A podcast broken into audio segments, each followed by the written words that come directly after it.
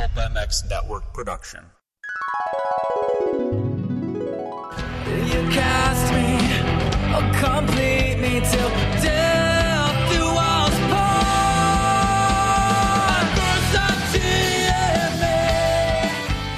What's up, guys? It's Alex Gray, and you're listening to the Pulp MX Wrap Up Show.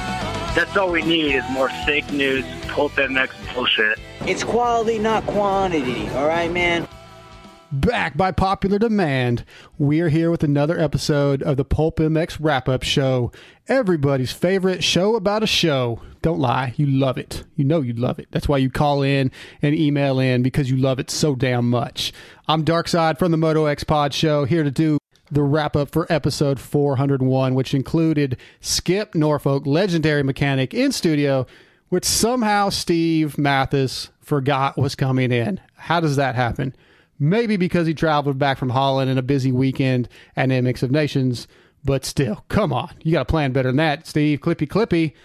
All right. Wonderful sponsors of the Pulp MX show include BTO Sports, Fly Racing, Vertex Pistons, Vortex Racing, Racetech Suspension and Engines, the Michelin Star Cross 5, Maxima Oils, X Brand Goggles, Pro Filter, Works Connection, the Atlas Brace, FMF Racing, Roost Graphics, W Wheels, Guts Racing Seats, Get Data, Firepower Batteries and Chains, EVS Sports, Eagle Grit Hand Cleaner, MotorcycleIndustryJobs.com, LAHondaWorld.com, OGIO Bags, Ride Engineering, all these sponsors you guys know, as I've said time and time again, help make the shows happen, make everything run smoother. Uh, if you guys want discount codes, go to pulpmxshow.com.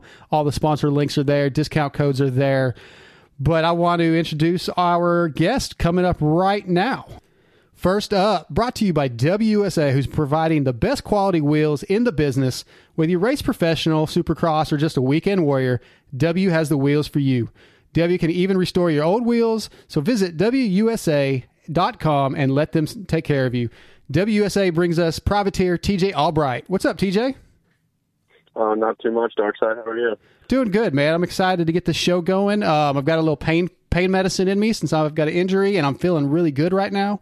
So hopefully this thing goes fun. Uh, also, Guts Racing. If you uh, if you're looking for a high performance seat cover and foam, Guts Racing is the best. Andy Gregg and Guts Racing has been providing seats for the many of the best riders and top teams in the business.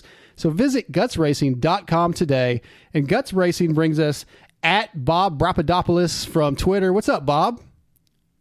Hello, good evening. Yeah, man, it's good to talk to you finally. Uh, I see your posts all the time. We've gone back and forth. Uh, I know you're a hardcore pulp fan, as is TJ. So I think this is going to be a lot of fun. Uh, real quick before we get going, TJ, how long have you been listening to Pulp MX?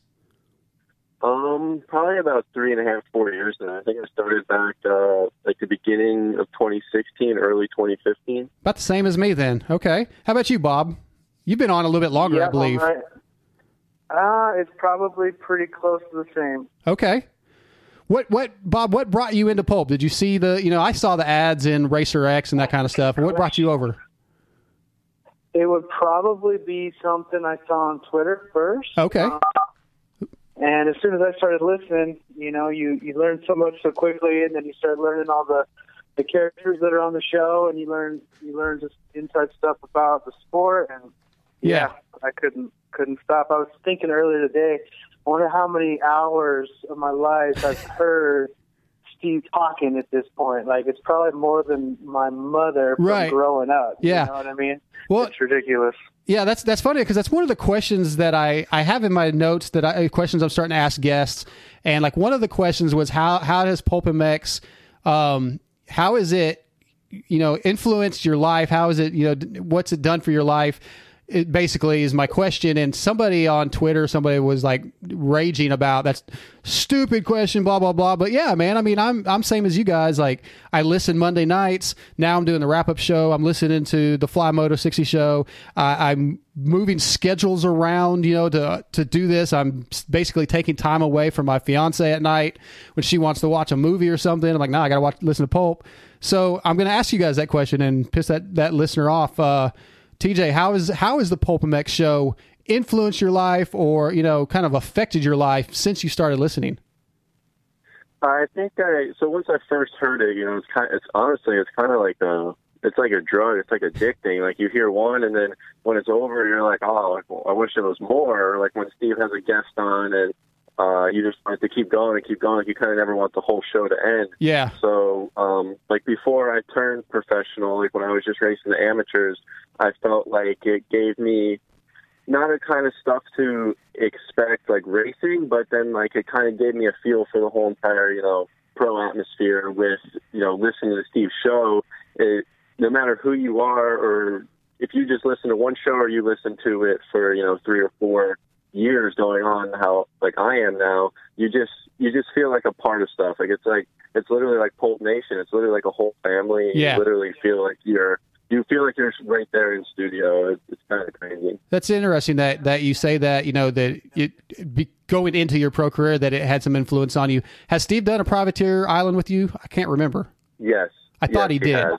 Um, Bob, how about you? How has it impacted your life? Uh, I know it. It's not like uh, you know, I don't know, winning the lottery or or you know losing a job impact, but it still impacts your life in some way. For sure, yeah. I think TJ nailed it with the Pulp Nation statement. You know, when you hear people and you learn about their lives, you learn about what they're into, what they don't like, and all the inside stuff in the sport, what Steve does for privateers, and just there's no other place. I mean, a little bit, but not much to get any of that information. And, yeah, yeah, totally um, agree. So yeah, it just brings you in there, and it adds another layer. You know, motocross and supercross is so fun to watch, but it's way better when you know stories and you have like a an interest in in them personally as well. So. Yeah, I, I, absolutely. It's, ch- I've said many times it's completely changed how I watch races, and you know, Right. and hell, I mean, it's got me to where I, you know, I got my own show going now, you know, because I wanted to get involved. But anyway, let's get into episode 401. Uh, I said in the intro, Skip Norfleet, legendary mechanic, was in studio, which Steve forgot was even coming in. I, I had said that already, but um, yeah, I, I feel like Steve was exhausted going into the show with, and he ever, had every right to be. Uh, maybe a little bit off his game. Um, I said in the episode 400 wrap up show that I didn't really love that show, and a voicemail at the end of the show thought I was crazy, but I just I kind of felt the same way about 401. Honestly, guys, I, I just was uh, it was sort of a little blah for me, um, which is very unusual. Uh, let me get TJ. Let me get your opinions overall of episode 401.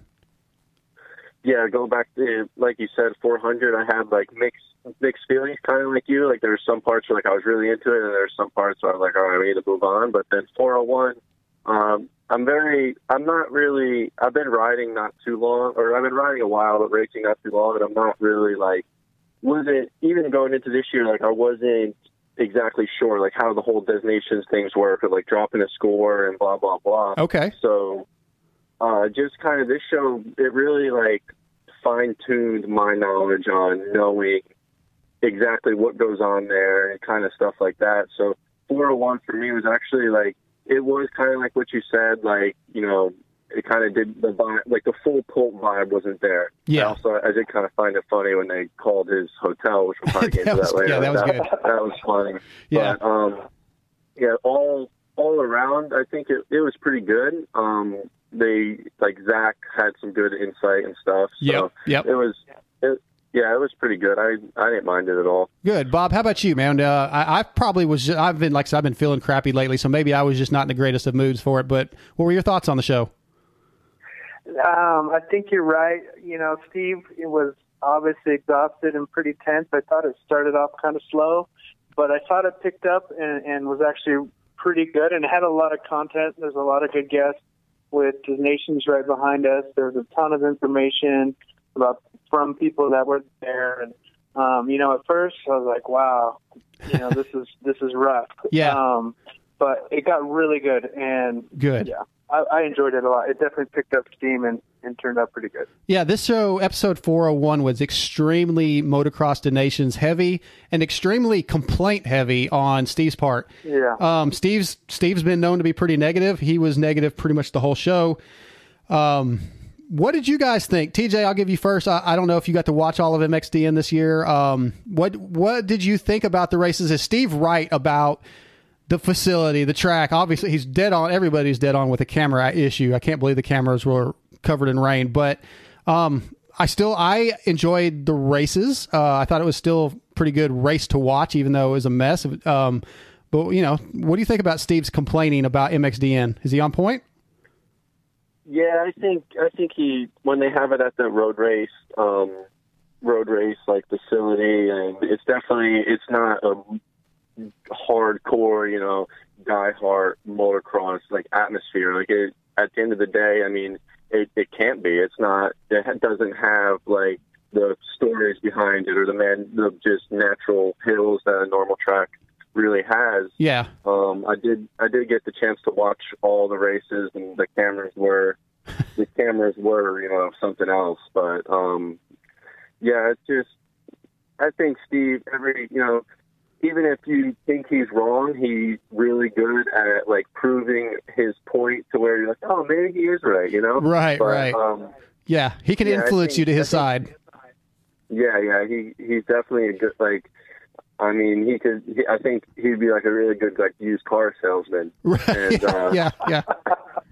Um, but uh, yeah, I mean, I think he has every point. I mean, he has a like all of his points are valid. He has reasons behind his points, and I definitely agree with him. With like, you know, it, it's not, it's not, a, it's not a red bud or you know, Right. I'm not too familiar with the tracks over there, even like a Unadilla or you know Budds Creek. It just, it's just, I'm sure it just doesn't feel like that. Right. You say, say about him being a car salesman. I could see him like working at Toyota and say, "Hey, you should go buy a Ridgeline." yeah, exactly. Uh, Bob, so um, I'm going to get your opinion on that also, and um, you know, but just talking about you, you mentioned JT or uh, JT or uh, JT's opinions are very different than Steve's almost all the time. Um, so I want to get your thoughts on their bickering too, which we'll, we'll get into that in a minute. But Bob, what what do you think about again the MXDN? Is Steve on point, or did you actually enjoy watching the race and think it was a good race? Because I like for one, I think he's wrong. He he kept talking about how there's no passing, but Herlings made it pretty clear that he could pass, even though he kept crashing. But uh, I mean, but anyway, go ahead. Tell, give me your thoughts on it real quick. So all I've got to see of that race was stuff I could find on YouTube. So Okay. I don't have a ton of information, but obviously I saw what the camera showed, and you know the camera, the rain on the cameras was just, in my opinion, completely unacceptable. That I agree Um, with. it's insane that in this day and age, especially with that race, like it's insane Yeah. turn out. And so many people paid money to stream it, and that's what they got. You know. Yeah, Um, I think Steve's right on most of his talking points. I can't attest to passing on the track, but yeah, obviously Herlings, you know, the the guys who can, they're going to pass anywhere, and everyone else is going to say I couldn't pass on the track. Exactly. That's, that's pretty much everywhere, even on a dry race. Um, Yeah. I think it's disappointing to have a race like that at a place like that. I don't understand the decision making behind it, but again, everyone races the same track, and obviously, some people are going to do better than others. And right. but yeah, it would it would be a disappointment to go all the way over there, spend all the time and money either to be there racing or just to go watch it, and then have that kind of be the outcome. It would be tough to swallow that.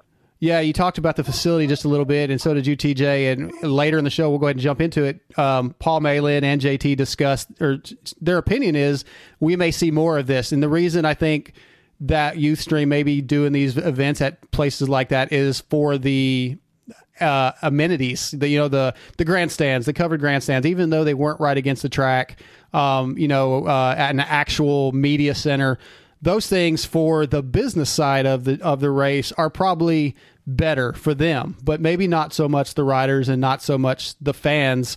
So it'd be really interesting to see if JT and Paul are right that that we'll see more of that in the future. I kind of hope like Steve, I think I hope we stay with the more traditional tracks and races. I think that would be better. Um, something else they discussed, you know, early is just the difference. I want to get your guys' opinion, and Bob, you didn't get to see a lot of it, but um, the difference in how the Euros have the GP riders have evolved. Uh, Steve mentioned, you know, back in '96, our guys were jumping things that most of the European riders were not.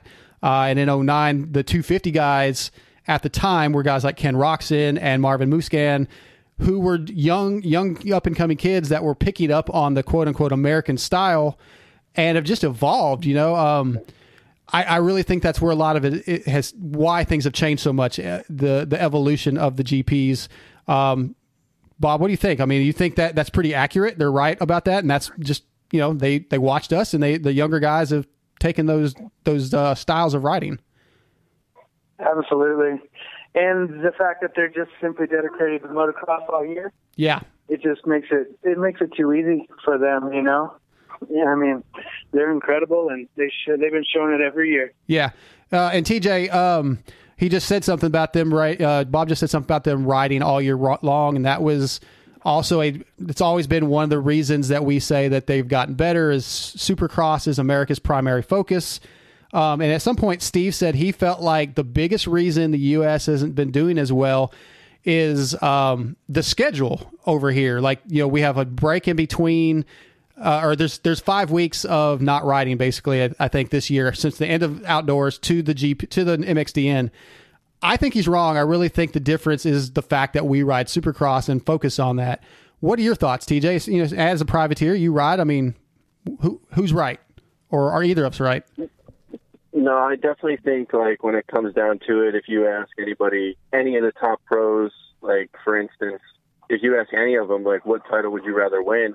I bet you 95% of them will say, you know, I'd rather win Supercross. And I, I think everyone in the states, from you know the Ken Roczens to even a privateer like myself, I think we all put so much into Supercross. Where you know we start riding Supercross like now, basically the beginning of October all the way through the end of May, and then you're get two weeks to get ready for Hangtown, and then by the time that's over, by the time the outdoors is over with, you don't you don't want to go out and ride after Ironman. You don't want to do nothing because you've been at it since October, riding Supercross, and riding Supercross is it's gnarly, like it's taxing on the body, and so then by the time we even get to that point, riding outdoors, I don't think even all the top guys, I don't think they're all the way in it exactly. Yeah, because yeah. they just did a gnarly Supercross series. So I think the fact that you know Supercross is so from the teams, the sponsors to everyone, Supercross is such a main priority in America that I do, I do believe that we kind of lost track of that. Yeah. And I do also believe, like, even like 2011 was the last year we won, I want to say. Um, and I just think they're right, too, when they say that the talent over there in 2011 wasn't as deep as it is now. Like, now they have, there's probably, you know, four different countries or five different countries that race the MXGP circuit that have top guys that, you know, could go out there and win, where back then it was kind of just, you know, the Cairoli show or whatever it was. Yeah, yeah. So I feel the talent has gone a lot deeper Yep. over there, and over here, we're our main focus is Supercross. So it's kind of hard to compete. It would be interesting to see if they had like a MXDN that was Supercross, because then you know it would. I think that would prove a lot of points because I don't really see any of those guys, you know, competing with our guys if they had a Supercross MXDN. Right. All right, let's do a little uh, behind the scenes kind of stuff with the show. Um, what would you guys like to see? What, what would you guys like to see changed with Pulp MX? If there was anything, uh, you know, what like change? Maybe the sh- show be shorter, the show be longer, different night, adding something. Uh, I'll go with you first, TJ. Um, definitely like when the if there's a guest on or like say like a Eli Tomac on somebody like you know isn't on you know every single week or just somebody like that that you know one of the top guys that you know I just am so intrigued with just knowing I don't know if it's because I'm a racer or like I want to know what those guys are doing or blah blah but just I feel like almost some of the interviews with like those guys get I know everything's on like a time schedule but Yeah. I could listen to I can listen to Steve interview those guys for hours upon hours. I know eventually you run out of stuff to talk about, and it's you know like the kind of spark gets burnt out of it. But I just I would love for like when he has those guys on, just to you know just keep going, go, go, go till they till they hang up or Right, you know they're something tired. like that. Like Okay. yeah. All right. How about you, Bob? Uh, anything you'd like to see changed or uh, improved? Um, I totally agree with with what TJ said. I think the only thing that I could be pumped on changing is maybe some of the uh, listener voicemails. Some of those come in pretty intense, not always like uh, you know, very not super positive. Some of those guys we could probably just do without. Honestly, some of Ooh, them I feel that. like, geez, why am I listening to? Yeah, yeah, some of those guys are pretty harsh on you, and I mean, you can be you can be a critic without being an asshole. You know. Uh, I think part of it is I think those guys kind of get off on that a little bit. They enjoy it, and Sure. you know, it, absolutely. for the most part, it really doesn't bother me. I, I get a lot of positive feedback, and uh, it's fine. I mean, and everybody's entitled to their opinion, but yeah. There, there's times, there's times when I'm listening to the voicemails going, oh fuck, please don't. When the guy goes, and you know, like he has a second point, I'm like, come on, please don't say Dark Side sucks. Please don't say Dark Side sucks. Oh, brutal. But anyway, all right. Hey, so Paul Malin um, was the one the first call in guest of the night. Paul is a fantastic announcer. The what he, the job he does by himself is amazing. Um, I really, really like JT in the booth with him. Uh, so TJ, I'm going to ask you since you actually got to watch the race. What are your thoughts on JT uh, being you know uh, announcing the race with Paul? I, th- I think he's great.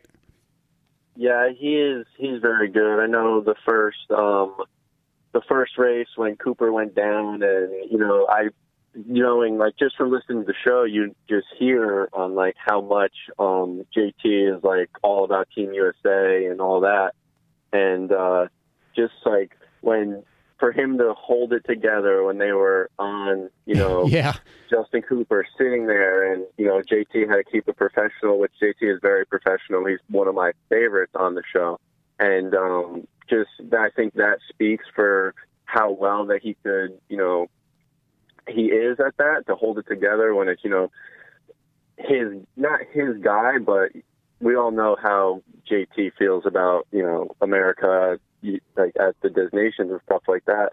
Um, I think he's really good at it. Paul Malin's really good too. For him to do all that talking, you know, three days it is for them over there. Yeah. And for him to do all that talking by himself in there is, you know, second to none. And you know, I would like to maybe see JT jump in at a. I don't know how you know how it works, but I would like to see JT jump in at an outdoor or a supercross, just you know, to be that third guy with those guys that we have over here. Sure. I think you know it's good insight, and you know, JT is. I I think he's pretty good at it. Yeah, I agree. Um, Bob, I'm going to ask you a different question. So, Paul, I thought Paul was a really great guest. Um, a lot of good info, a lot of background info on the GPs. Um, but something that he said kind of really caught my attention that I thought was really interesting is he, he said that, you know, the USA, USA needs to win because people are losing interest. Um, it's really surprising to me, and Steve has said this many, many times, um, that the U.S. is the big draw for the fans. Um, did you find that interesting? Like I did. I mean, did that? that I I kind of I hear Steve say that, but to hear it from somebody that's actually part of the GP uh, program, that that was that speaks volumes. Absolutely, yeah. And we, you know, before he had said that, I thought it was on our. You know, in in America, when we go and we get beat pretty good year and year and year, it's hard to be pumped on it. Yeah, You know, um, and it just seems like it's so challenging for for us to put it together and go over there, and then we're wondering why we put in all the effort. You know, and but to hear it from his side of the pond and just say, hey everyone over here feels the same. Because if you think about it this way, they can see all those guys at next year 20 GPs, you know? So it's not very, like, obviously it's the Motocross of Nations is huge, but they can go see those racers many, many times throughout the the year. Yeah. And, you know, Americans only go over there once or twice or, or for these one-off races. So, yeah, it's really interesting to see that. And I think it really needs to I think Youthstream needs to hear that, and they need to restructure this thing where the teams get funding. I mean, right. Yeah, yeah. I think it's totally insane that they make so much money off of this when everyone else pays to go there. Yeah, like that- it, it makes zero sense. That's and for them of- to profit off of pride, like national pride, is not okay. You know. Yeah, that's one of Steve's rants that I definitely totally agree with. Well, speaking of that, so let's. One of the things Steve keeps saying, and they talked about this a little bit, was, um, you know, the USA should just stay home next year or what, or some year. You know, um, I don't think that ever happened. Probably. Um, uh, I don't know if that's a good idea or not. I don't know how I feel about that. Uh, I could see the point behind it, but uh, like the one guest or the one caller that called in said, it kind of seems like we're just, you know, kind of running and hiding basically. Um, uh, TJ, do you think Steve's right that the U.S. should try to bow out one year to see if maybe Youthstream GP's uh, the MXDN changes the schedule a little bit? Um, I see his I see his point or what he's saying when he says, you know, we could not go to prove a point, but whether we're there or not, the event's still going to go on. So um, I think for us, like as Americans, you know, Americans they don't want to be known as quitters. So I don't I don't see the Americans like bowing down to say. Yeah. Um, but at the same time, there there does need to be a you know I do feel there needs to be a change in the whole event because it favors to those guys. Like it it was here for in Budds Creek in 2007, and then you, I think it maybe went to Colorado after that. But the next Yeah. time was Redbud. Yep. Like it was such a such a big like gap to where it comes back here. Steve did mention something to where like every three years in America, like that. I feel like that would bring the interest in. Um, know, there definitely needs to be change, but I don't think the change needs to be to where we don't send a team. Okay. And just taking it back real quick to what we were talking about earlier with Steve's rants about the facility, uh, you know, the the putting it on the road racing course. Um, I kind of found it a little bit funny though that he didn't like the idea. He hadn't even been over there yet. He'd seen it on TV, but he always says about the American series, just try something different. Try it. Make it, you know, so they they tried it, but he was bitching about it before he ever even got there. Um, that you know, kind of made me laugh a little bit. That's just, but that's Steve for you. Um, here, here's something that Steve said was probably one of the craziest things he's ever said. Um, and basically, I don't know if the U.S. will ever win MXDN again. And obviously, JT said, "Are you crazy?" Uh, which was my first thought. Bob, what are your thoughts on that statement? Or I don't know if it was really a statement; it was just more of a, a pondering, but still. Yeah, that was. I hope it was a combination of uh, jet lag and lack of sleep because obviously it's totally preposterous. And you know, Steve will throw out some stuff just to be edgy or, or you know, make a statement. Um, there's no way statistically that we'll ever not win again, Right, right. unless we just don't ever go again. You know, we always have a chance. And we always are just a couple mistakes away from from getting it, you know. And it's obviously depressing this is like year eight, seven or eight now, um, and some of them are head scratchers. You know, this weekend we somehow into oh yeah, we we can do this. We've got a chance. We had a chance, but it went away pretty quick. You know, yeah, And, yeah. yeah. Steve threw out another big one too. Uh, I beat Jeremy McGrath was on there too. So I was thinking, you know, on his tombstone, maybe it just says I beat Jeremy McGrath. Matthes on there. How funny know. was it that Skip didn't even remember Summercross? Yeah, that was the best part Yeah. for sure. Um, like, uh, what was that? Yeah, Oh, exactly. Okay, so we're since we're we're talking about some crazy stuff Steve said real quick. Um, one of the questions I want to ask both of you guys is a rant pie, or you know, a, basically I'm gonna call it the rant pie.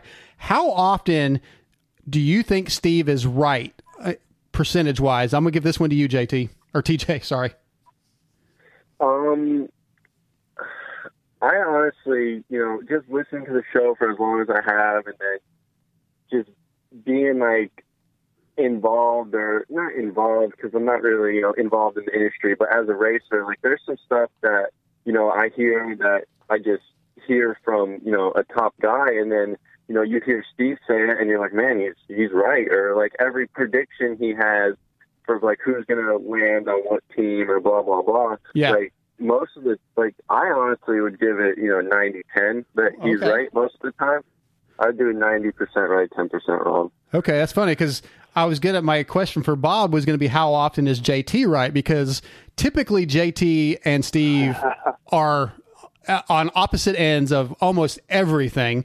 So if if TJ's right, JT's wrong like ten percent of the time. But I'm gonna give that to you, Bob. How how often is JT right versus Steve? All right, that's a good one.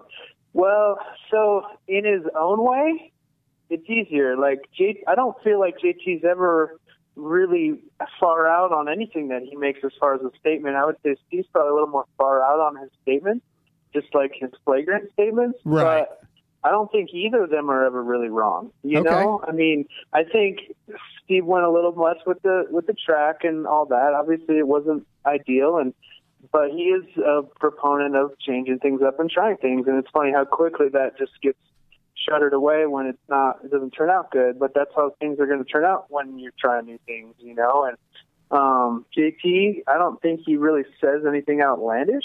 I think he was kind of saying Aston was a little bit better than he might have been saying it if he wasn't involved with the TV programming and so much with the race. Maybe. Yeah. I mean, I don't think anyone can argue that the the racetrack was a success. You know what I mean? And you could say that was because of the weather, but you could also say if this was at a real motocross track, that would have been like you could have dealt with it better. You know? And Yeah, yeah, so that's a tough one, but it's the dynamic between those two is is pure gold. You know, yeah, for sure. Listen to them, especially on this one when they're both tired and a little bit tense or stressed out. Um, it's funny to listen to them bicker, and it just adds another layer of, of fun to the show. You know, Right. it's laughable, it's ridiculous, and they're good friends. You can see that, but Yep. it's funny to listen to them go back and forth. I feel like they should. Uh, Maybe at one of these live shows, we should have a boxing ring, and they should just glove up and, and go at it. You know, That could get scary because J- JT uh, JT's got that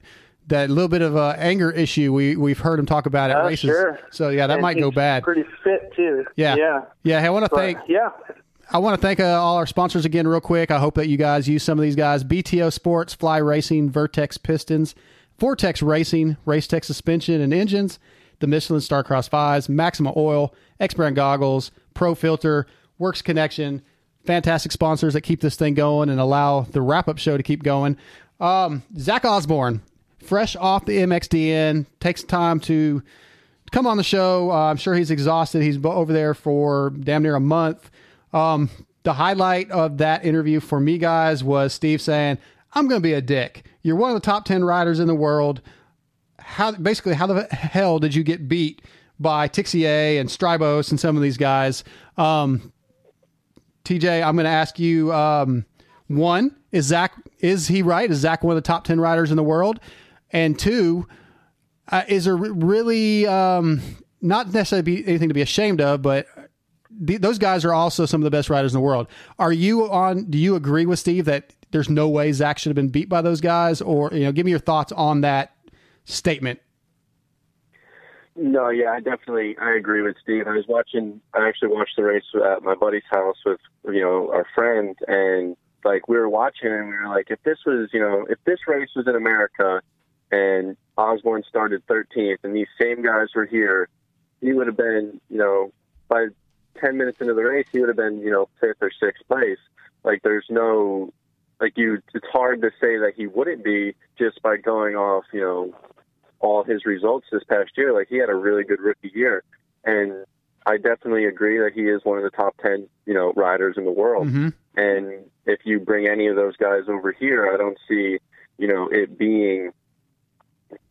I don't see it being like that much of a margarine between those, like between the fastest qualifier in Zach's class to where Zach was. Right. Um, I think it comes down to a lot of it is, you know, those GP guys, they, no matter what it is on an outdoor track, they can just adapt to any situation that's put in front of them, whether it's, you know, a dry track, a hard track, even the track that they had in Assen. I mean, it, no matter what, the GP guys will, you know, overcome, adapt, and whatever they're there to do their thing. Where I feel like here in America, we don't have that, you know, weather that you know is that gnarly to where you know a track ends up being like that. And you know, I just feel like those guys on outdoors, they are just a whole new level. But Yeah. uh, I do believe that uh, Zach is one of the top ten best riders in the world. Agreed. And Bob, uh, Zach being team captain for us this year,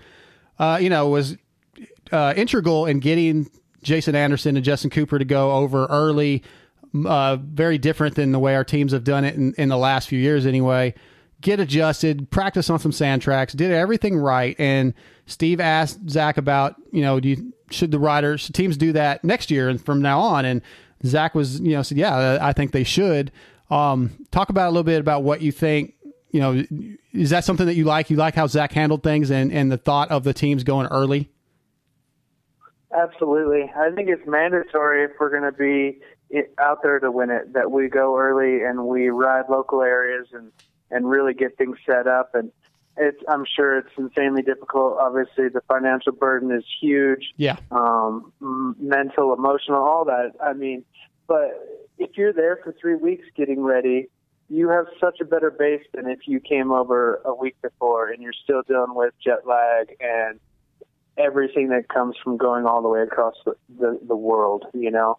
I think if we're going to be realistic and we really want to win, I think it's mandatory that we do this. And obviously, next year's track, it's going to be more like a motocross track, so it won't be as dire that we do this. But I think even results aside, the camaraderie that we need to really pull this off and bring it together and do it like America can and should, I think it demands that they all go together and they stay together and they train together and they ride together and build a team, you know, because that's what wins this thing is a solid team. It's not one good guy or two good guys. It's three guys that all do well.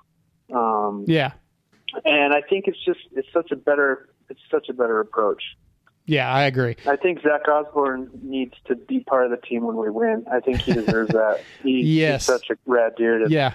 He's put a lot out there for it. Yeah, I agree. He, he's definitely the uh, epitome of what we would like to uh, our team captain to be, the team to be. Um, Michael Antonovich. Michael Antonovich is uh, the next call or the next call on the line on the phone guest. Um, I don't know if either of you know have ever met Michael.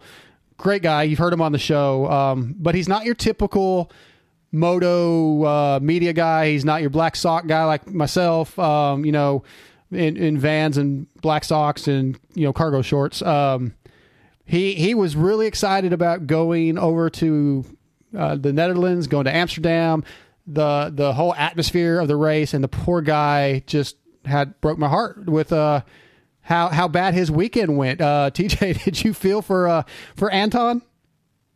Yeah, I definitely felt for him. Uh, I don't I don't know him. I you know I, I know of him. Yeah. I don't like know him on a personal level or anything like that.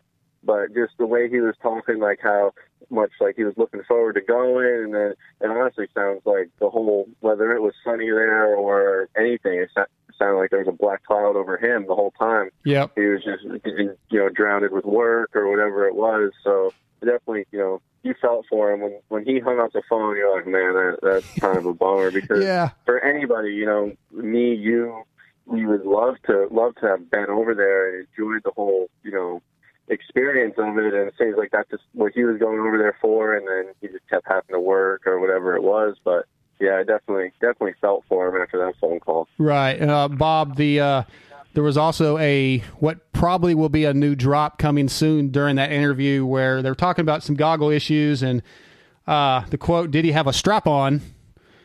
was dropped, and then Marks hits the very quick "All right, all right" drop from uh, Keefer. That uh, you know that that made me laugh out loud at least a little bit for the evening. Um, anytime that Marks is on point with the drops, you know it's good for a good laugh.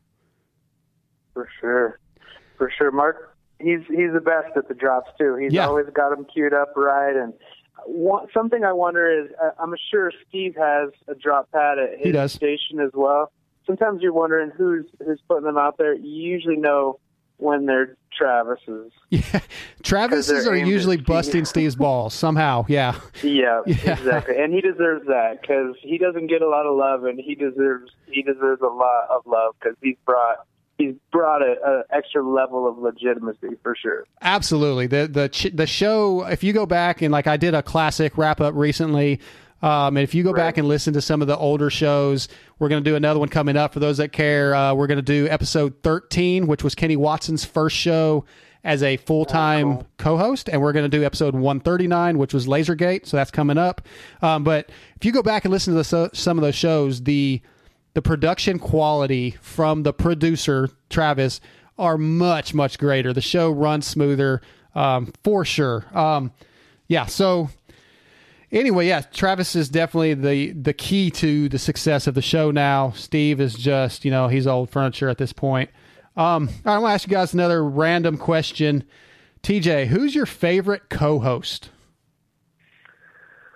Um, I think I would have to go with JT, just because Okay. when JT is when JT is on the phone or anything, when him and Steve are going back and forth, like you just feel like you're involved. Like you're either taking one side or you're taking the other. Like it, it reminds me of like just you just hanging out with your buddies because JT and Steve have such a I want to say long and like good relationship. Like I don't, I mean I'm not, I don't know for sure, but you like I don't think they ever had any like rough patches or whatever it is. But it just reminds me of like when he or like if I'm just you know talking you know bench racing with my best friend or whatever it may be. Like they just you know they go at it and I don't know. It's really interesting. And JT has he always has like good insight and like valid points and I think he's a very smart guy, and I think he is really good at his job. And you know, whether it's promoting fly racing or throwing the, you know, I remember when I first was listening to it, and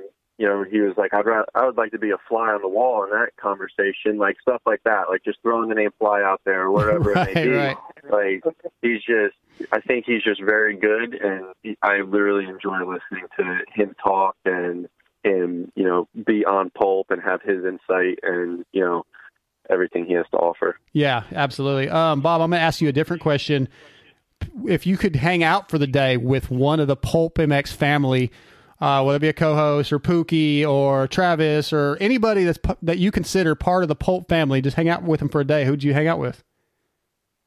Would it be hanging out with dirt bikes or no dirt bikes? Whatever you want. You get to do whatever you want. Uh, man, that's a tough one. I'd say if there was dirt bikes involved, it would probably be Keefer. Okay. He's just he's the biggest.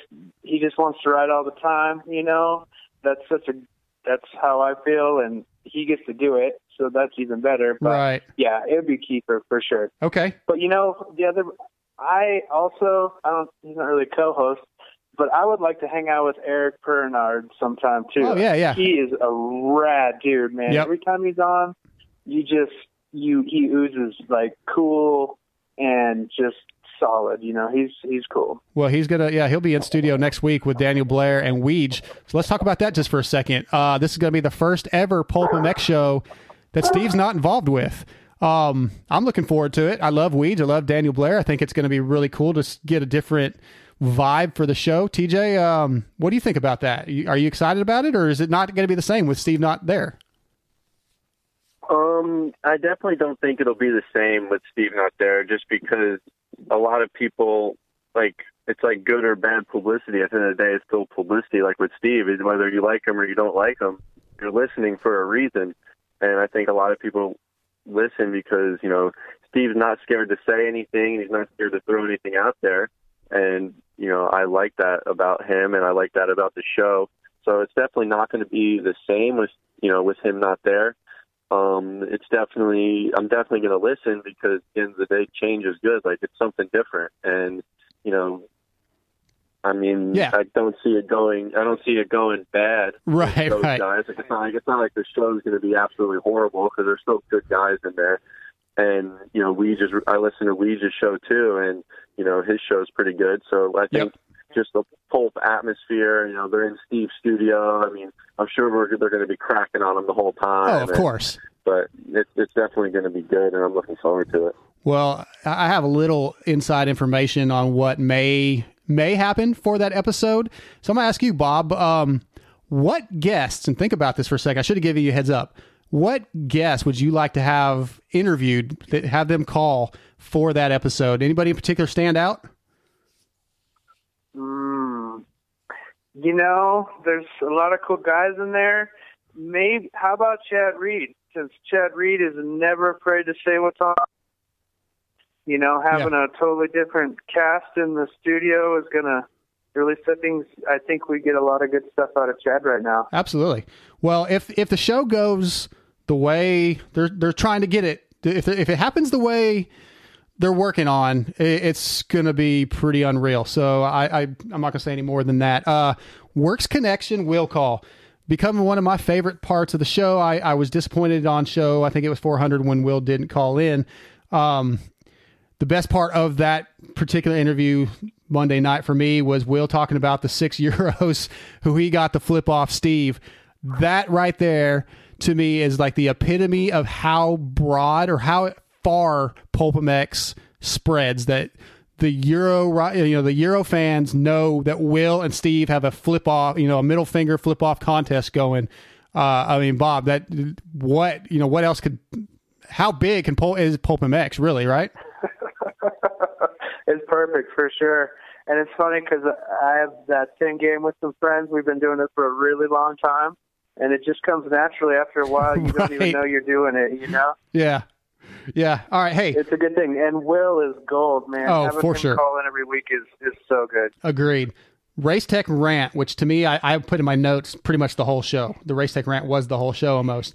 But uh, the the actual Race Tech rant was the Europeans, the two beds pushed together. I'm on board with this one. Um, yeah, I don't want to be. I don't even like when I've had to, you know, you share a bed with your buddy and like put a pillow between you. That's just not. It doesn't work. I don't understand. Uh, TJ, you do a lot of traveling, probably most of the time in a motorhome or a box van or whatever. But um, yeah, the two beds pushed together is not cool.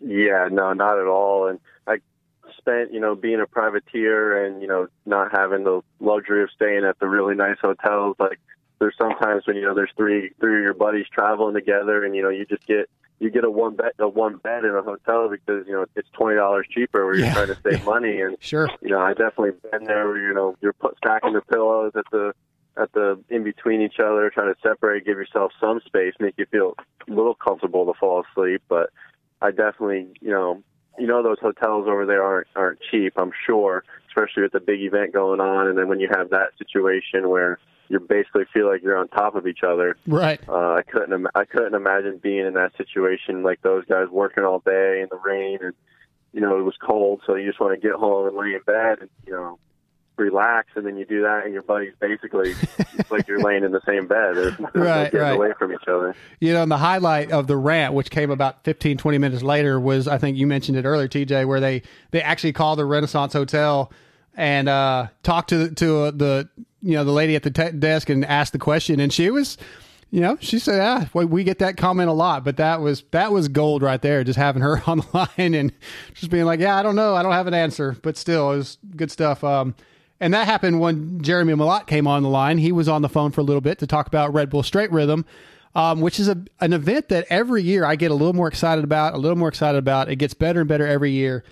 Um, Bob, him talking about who you know, they're, some of these riders is coming as almost like Halloween costumes. You know, like Cooper's coming as uh, Hot Wheels KTM Jeremy McGrath. Uh, RV's coming as Yamaha Bud Light McGrath.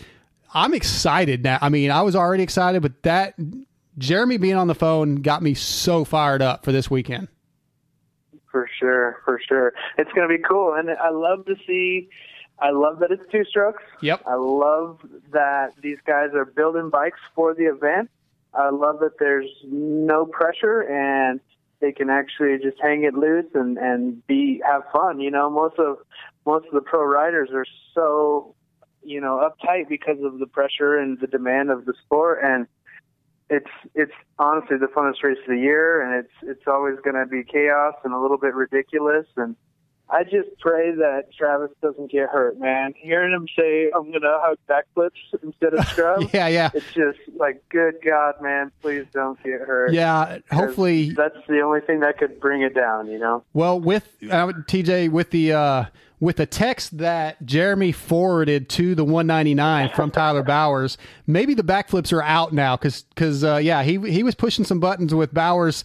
I guess basically saying, you know, should I do I need to slow down a little bit for for to make it interesting and. uh Jeremy kind of pushed those buttons by sending that over to Travis Pastrana. Um, that may be the best race of the night.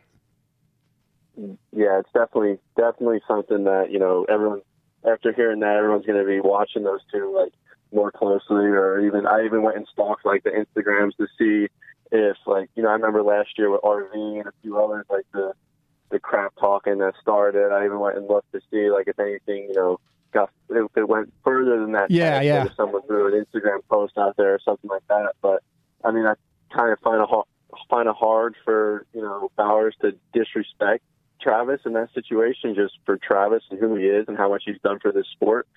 Um, but yeah, I think I think the backflips might be out the window. I think Travis is going for the number one. Yeah, I think so too. But it maybe he'll do a backflip in qualifying or something. But uh, And then you, they Jeremy announced that, uh, or Steve to- said that Travis Marks is going to go cover the the Red Bull Straight Rhythm this weekend since he's going to be out of town.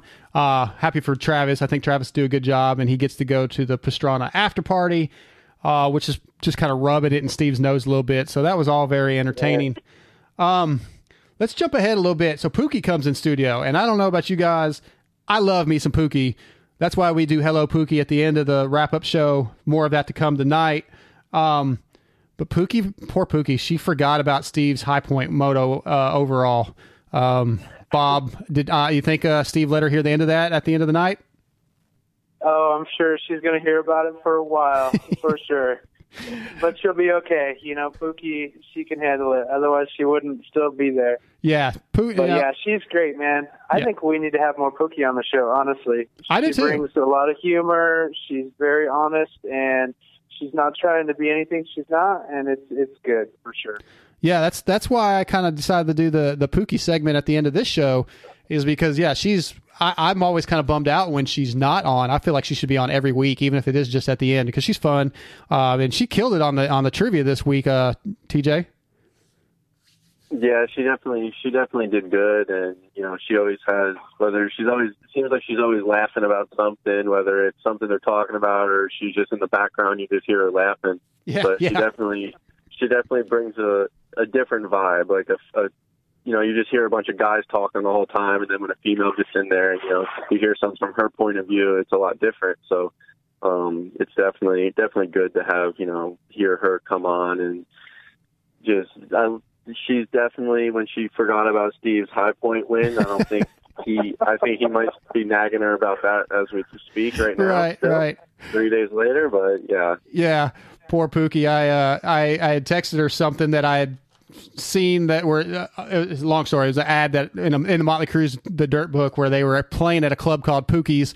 So I sent her this picture, and then she sent back, and we were talking about the show. She's like, "Hey, did you hear Skip say that he's team Poo- you know Team Pookie?" She was so excited. Uh, Pookie Pookie is one of my just such a great person. I, I love Pookie to death.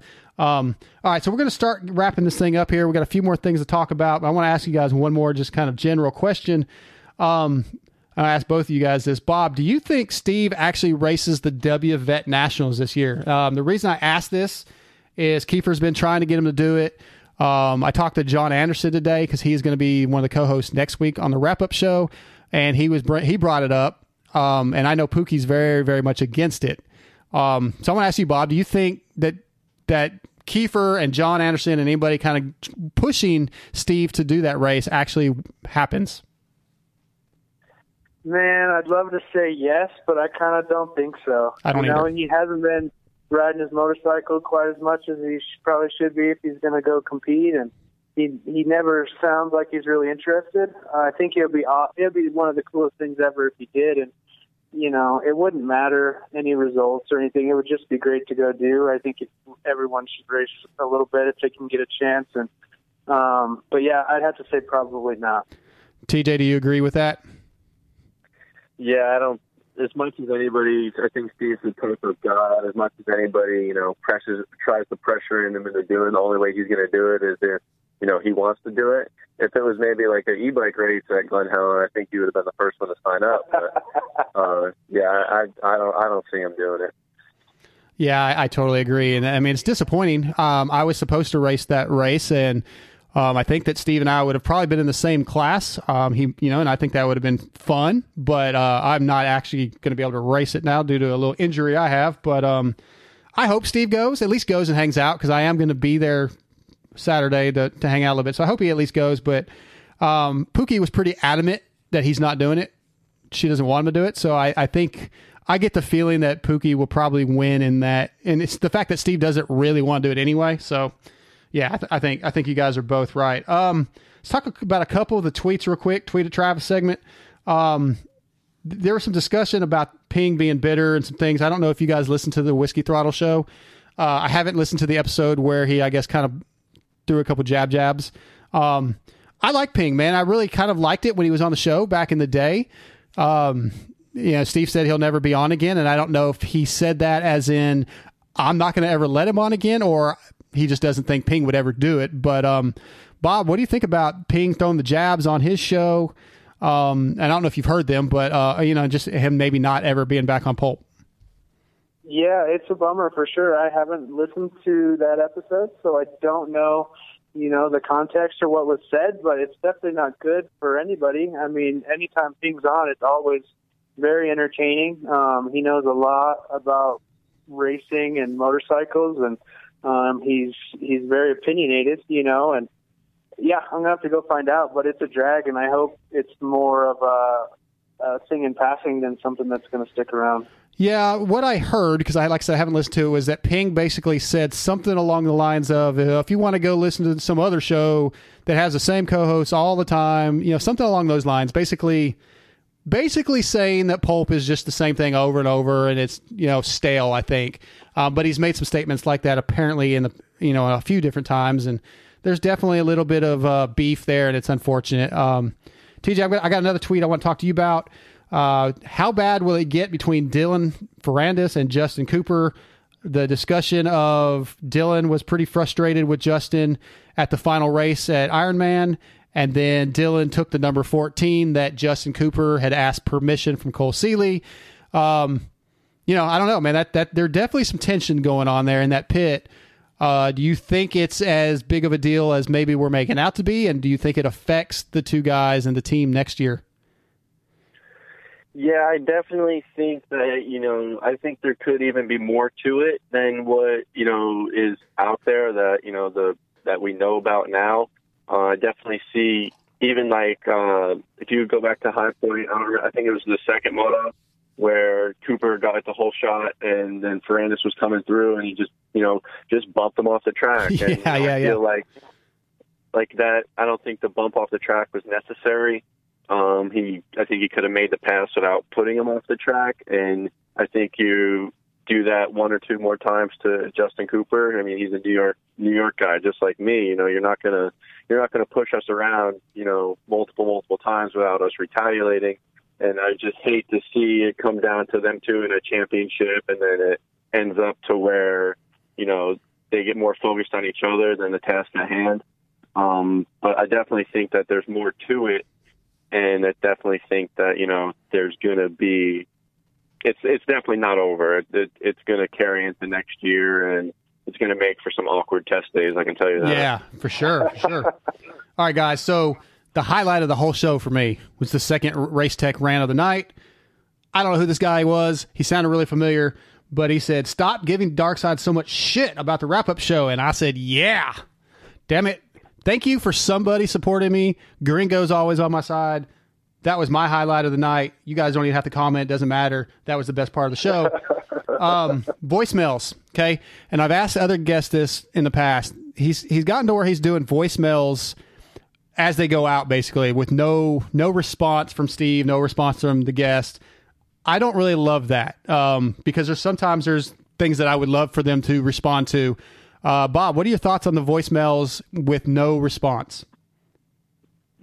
Yeah, I think you nailed it. I think they need to respond. There needs to be some dialogue there because some of that stuff is is legit, and some of it is just people wanting to hear themselves on a on a podcast. You know. Yeah. Um, I agree with the guy about Steve's song that he sings. It's got to go, man. uh, it's be- got to go. It's before you- hey, I bef- could sit through those commercials if it wasn't for that song. I- I, I draw the line, man. every time I hear that song now, that's all I hear is the the, the part where Yeah. he does the the Rocky Mountain part, where it's like Rocky Mountain, MC, KTM, ATV. Dude, I cry. I'm sorry. I he's a horrible singer. So am I though, so I can't say anything. Yeah. But that part makes me laugh so fucking hard. And and when I hear the Toto song, or I think it's Toto, when I hear the Yeah. real song, I laugh at that segment because I hear Steve doing Sure. it. So It's bad. it's bad, but bad. it's I don't know, man. It's it's made me laugh so many times. So anyway, I'm sorry. Continue your your comment about the voicemails. No, that's just it. When when you hear responses, it's good because you're getting. I mean, they. I don't know if they listen to them before the show. I guess they would have. Yeah, to I think Steve them. goes through them and But, picks. uh, yeah, It's it's just better, you know. I agree. Um, some of those people spout some nonsense, and they should probably be called out for it. Uh, I guess if they play it, they're either doing it for some shock value or because they've got a point. Um, but some of it is is bad, and they should they should either talk about it or not play it. I think. I, I, and not I get rid of it completely, but yeah, you know, I'm, I agree. I, I, I don't like it when they don't talk about it. TJ, um, just same same opinion or different opinion? Do you like do you like the way they did it Monday night? No, yeah, I, I have the same opinion as you guys. I like to hear their their insights, and you know, Steve's not afraid to either hang up on a caller or tell a caller he's an idiot. Like we both know that. Um, but yeah, it's definitely good to you know hear what they have to say because then you know you can hear anybody say anything. But the reason why I think everyone listens to Pulp is to get everyone's you know insight on, or to get Steve's insight and Steve's co-host and all of his guests insight on you know what's going on. So if somebody calls in I mean, anyone can listen to what somebody has to say, but I, would, I think everybody wants to hear, you know, what Steve has to, Yes, you know, that's- what his reply is to, you know, the voicemails. That's why they're that leaving them. Yeah. And- yeah. Yeah, like the, the the best voicemail. I mean, there was a couple that were positive towards the wrap up show, and I appreciate that. But the best one was the guy asked. I think somebody asked about behind the scenes on the wrap up show. He'd like to hear more behind the scenes stuff, um, which I think some of that is actually coming in the near future. Steve's working on some stuff, but like he he said, like who's farting the most? That was funny. I would like to hear them respond to that. You know that because I'm sure when those dude, you're sitting in there for four or five hours. There's some guys ripping some farts, man. I mean, like I want to know who who does it the most. Probably Rocky, right? sure. But uh, yeah. So, and to the guy that I think I think he was Aussie. Pretty, he sounded Australian. That doesn't like the rap show. Doesn't like me. Wants to shoot himself in the head. Dude, I don't like you either, bro. Okay, I don't like you either. So, fuck Yeah, they they choose to listen. They don't have to listen. They That's- click on it. They hit play every week. You don't Right. have to hit play. Yeah, it's like a. I I don't know if you guys ever saw Howard Stern's Private Parts, the movie, or read the book. Um, but when he was first coming into like NBC and his show was starting to get big, uh, the the producers and the people that ran NBC were very much they didn't like what he was doing, and nobody talked that raunchy on the radio at the time. There was no shock radio at the time. Um, they were trying to get him off the radio, but his numbers kept coming in so big. His numbers were so high. And they did a uh, survey basically, like the people that love Howard Stern listen uh, like 80% of the time or, or 50% of the time or whatever it was. The people that hate Howard Stern listened more. And when they ask why you listen more, it's well, I want to see what he's saying next. And I, I feel like that's that's my you know that's the people that hate me. I guess they're they're still listening. Yeah, I, I'm actually not comparing myself to Howard Stern. That's absolutely ridiculous. But um, you know, I don't know if these people are listening or not. But yeah, you don't have to listen. I've said that before. There's lots of podcasts I listen to, and there's sometimes there's guests that Steve has on like a privateer island that maybe I don't feel like listening to, so I don't listen to it. Um, you know, I think people's bitch uh, about the wrap up show being in the pulp feed. Um, you know, I kind of, I guess I understand that if you're subscribed to the pulp feed, it automatically downloads, but you still don't fucking have to listen. It's, it's just, but again, it's free freaking content, man. I don't know. I, I, I'm, thank you, Steve, for allowing me to do this. I know there's people that like it. I appreciate it. Let's jump into the BTO hot takes and we'll call this thing a night and we'll get to the Hello Pookie after that. Bob, I want to get your BTO hot take. All right, here we go. So, Steve and Pookie were talking about how they had a surplus of Coors Lights in the house, and they don't drink Coors Lights in the house. And Steve was saying he's taking his citizenship test on the 30th, and I'm pretty sure part of that test is, uh, do you drink Coors Light? And Oh, really? so I'm kind of worried about him getting his citizenship here. so you think he may not get it because of that? Yep, he's Oh. gonna have to. He's gonna have to figure out a way to, to trick them into believing he's he's a full blown Coors Light drinking American. there you go. Well, I appreciate you bringing that up because I actually had it in my notes and I forgot to mention it. Uh, yeah, Steve is going for his citizenship October 30th, and congratulations, man, Steve. Uh, honestly, all jokes aside, that's awesome, dude. I, I think that's a really big deal. Uh, you know, you're Canadian, but you're you're American to us also. So, congratulations. Good luck with that. Um, TJ, BTO hot take. I would have to go when when they had Osborne on the line, and not so much of like what he said when it came down to like riding for Team USA or you know all that, but just how he said it. Like you could literally, you like you felt you felt it in you, like when he would talk about you know the pride he had for his country or whatever it was, and what they were talking about. Um, I would just think no matter what, whether Osborne is the second, the third, the fourth best guy in America next year, I feel that you know with somebody that has that much heart for their country or wants to be at an event like that so bad I don't get how you don't send him. I think we should send him, even if you know he isn't the top pick and he wants to go. I think that he should get sent every every year, just because you we aren't going to go there and you know ride the best of our abilities if we don't want to be there. So if you could send somebody that wants to be there and truly, you know, is a diehard American and they want to do best for their country and show that their country is, you know, the best and Mhm. where they're there to win and they're not there to mess around.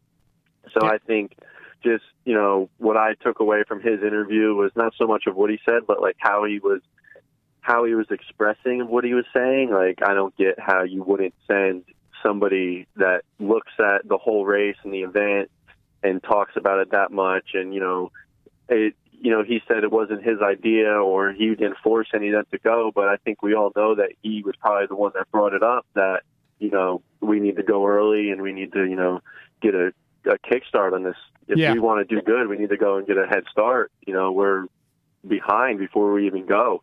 So I think, you know, just somebody like that, I think I don't see why we can't or wouldn't send him again or send him every year until he doesn't want to go. I'm I'm on 100% on board with that. I agree. The the guys that want to go, um, I don't like when um, necessarily some of the people say that's not our A team because, like you said, if Eli is the champion, right, and he doesn't want to really go, like you just said, he's not going to perform probably anyway. So he's not our A team if he doesn't want to be there. So yeah, I like that hot take quite a bit. Um, one last question. Uh, I've mentioned that and Steve's kind of mentioned that there's some things that he's some things he's working on to make to improve Pulp Nation, Pulp uh, the Pulp Empire. You guys talked about the behind the scenes stuff a little bit, or we talked about it. Would you guys like to see like a, a vlog that maybe Travis does or Swizz or somebody uh, with some you know behind the scenes stuff like them like Steve's prep for the show would be something I'd be interested in. Uh, his notes, uh, you know how uh, Marks runs the board, whatever he has to do to set up, all that stuff. Uh, Bob, would that be something you'd be you'd watch? You'd be interested in?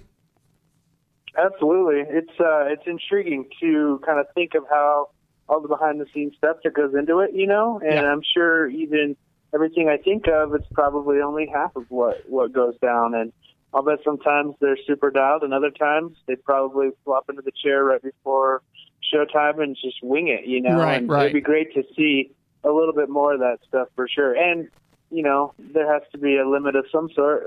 But uh, there's a lot of, I'm sure there's a ton that goes on that we don't even understand or even think about. Agreed. Uh, how about you, TJ? Yeah, definitely like the the notes and stuff. Like I'm sure, like he said, I'm sure you know there's times where Steve is in the studio an hour, two hours before the show, just getting everything ready, and then there's times like this, you know, episode 401 where you know he had a long flight and then he's sitting on the couch and he's oh like show's coming up, like we gotta go. Yeah. So then he just goes down there and you know turns the mics on and, and let's roll with it. But also too like uh, even like the Facebook camera, the Facebook Live camera on Racer X, if you just maybe move it around a different angle every episode, or if Marks went over there with the camera and like went and like when Villopoto was on, when you know he was getting Villotitos, they were calling him like, "Go inter like just bring the camera over to him and you know see what he got going on." Right, you know, right. That that all that like that extra insight that you know you don't get on any other show. That that would be cool. Yeah, I agree. Um, you know, I the show that I'm involved with, um, the Moto X Pod show, nowhere near on the level of the Pulp MX show, obviously, but people do not realize just for like that show how long it takes to prepare. Um, and you know, Steve has more guests on uh, on a night than we normally do, and like calling guests and waiting for them to respond and, and to respond and setting times and you know taking notes of what you want to talk about and going back and you know Steve seems to memorize a lot of the the results of riders and stuff but I have to go back and take notes. People that just listen have no freaking idea how much work it is and I can't even imagine what Steve goes through for all the content he does um Pookie kind of hinted at or she she told me that there's times when he does not when it's not a live show you know like a privateer island or whatever when he's doing the intro um you know, he messes up sometimes and she'll hear him down there going, damn it, and have to start over, which I loved because that usually happens with me. I, I'm always like starting over. because we pre record? And I would love to hear some of that. I'd like to hear some of the outtakes of Steve's reads or or whatever, and uh, yeah, I think that'd be really great. But um, all right, guys, we're gonna wrap this thing up. We went a little bit over our time that we typically go. Um, TJ and Bob, thank you so much. I really feel like this was a great episode. You guys were great guests, and it means a lot that you'll take the time to come on here. Thank you. Oh no, thank you, you. that's fun. It was fun. Uh, yeah, thank you, and I'll I'll do it again if you need me. All right, guys. Well, you ha- you have a good evening. I'm gonna get to editing this thing and send it over to Steve. So I appreciate it. All right. Awesome. Thanks, Bye. sir. All right, see you guys. Pookie!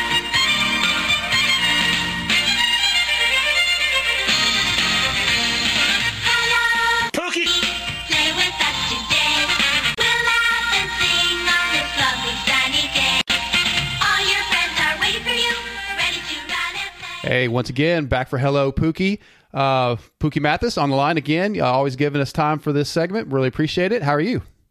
Hello, hello. I'm good. How are you doing? Doing great, doing great. Just sitting here and always excited to get a chance to talk to you.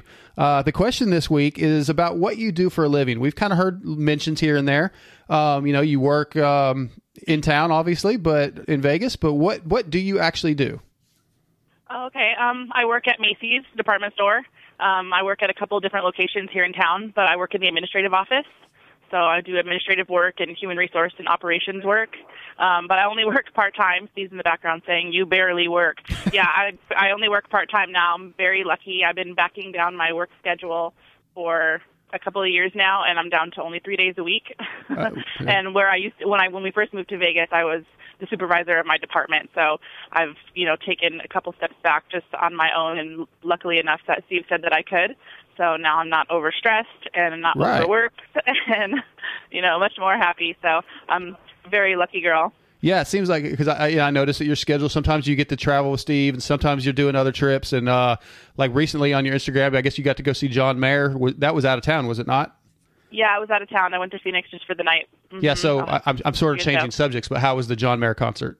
just beyond amazing. I was, yeah, just couldn't. even- I was just standing there, just I had my arms up to my chest the whole time, just like it was just me and him, and the whole in there. Did you get to do a meet and greet? Was that one of the pictures I saw? oh no, I just took pictures from the floor. Oh, Uh-uh. okay, okay. There was a, there was a picture that you put up, and it was like Jo- John Mayer here or something, and it almost looked like it was a private room. Maybe I, I thought maybe you'd done a meet and Oh, greet or a It was VIP. but before the before the show started. That was just an empty stage, and the house lights were on. So that's Gotcha, gotcha. that. That's cool though. So, as far as continuing to work, do you see yourself, you know, quote unquote, retiring anytime soon, or do you enjoy having that to um, do?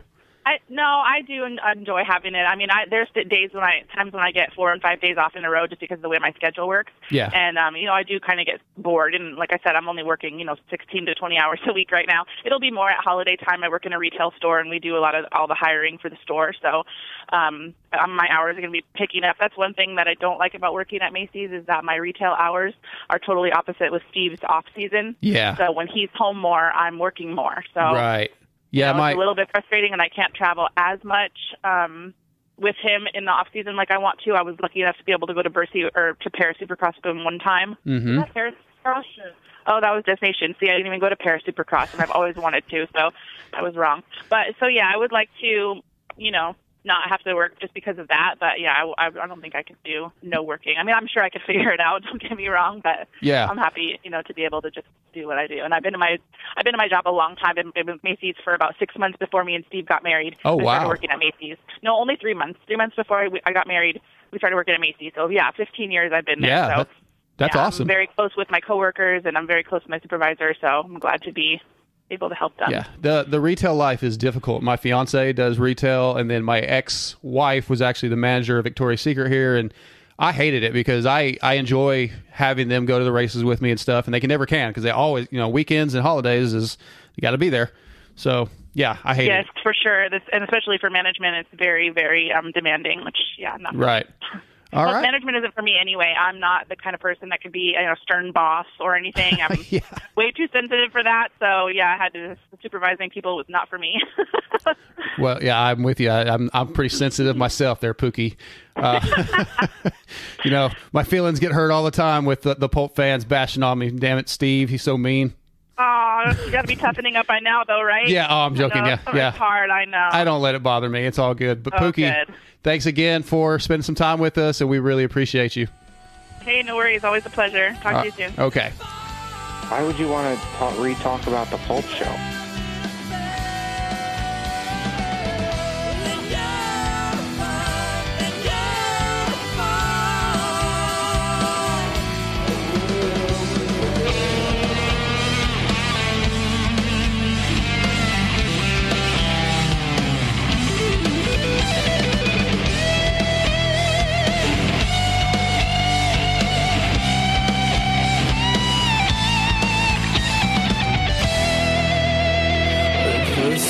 Adversity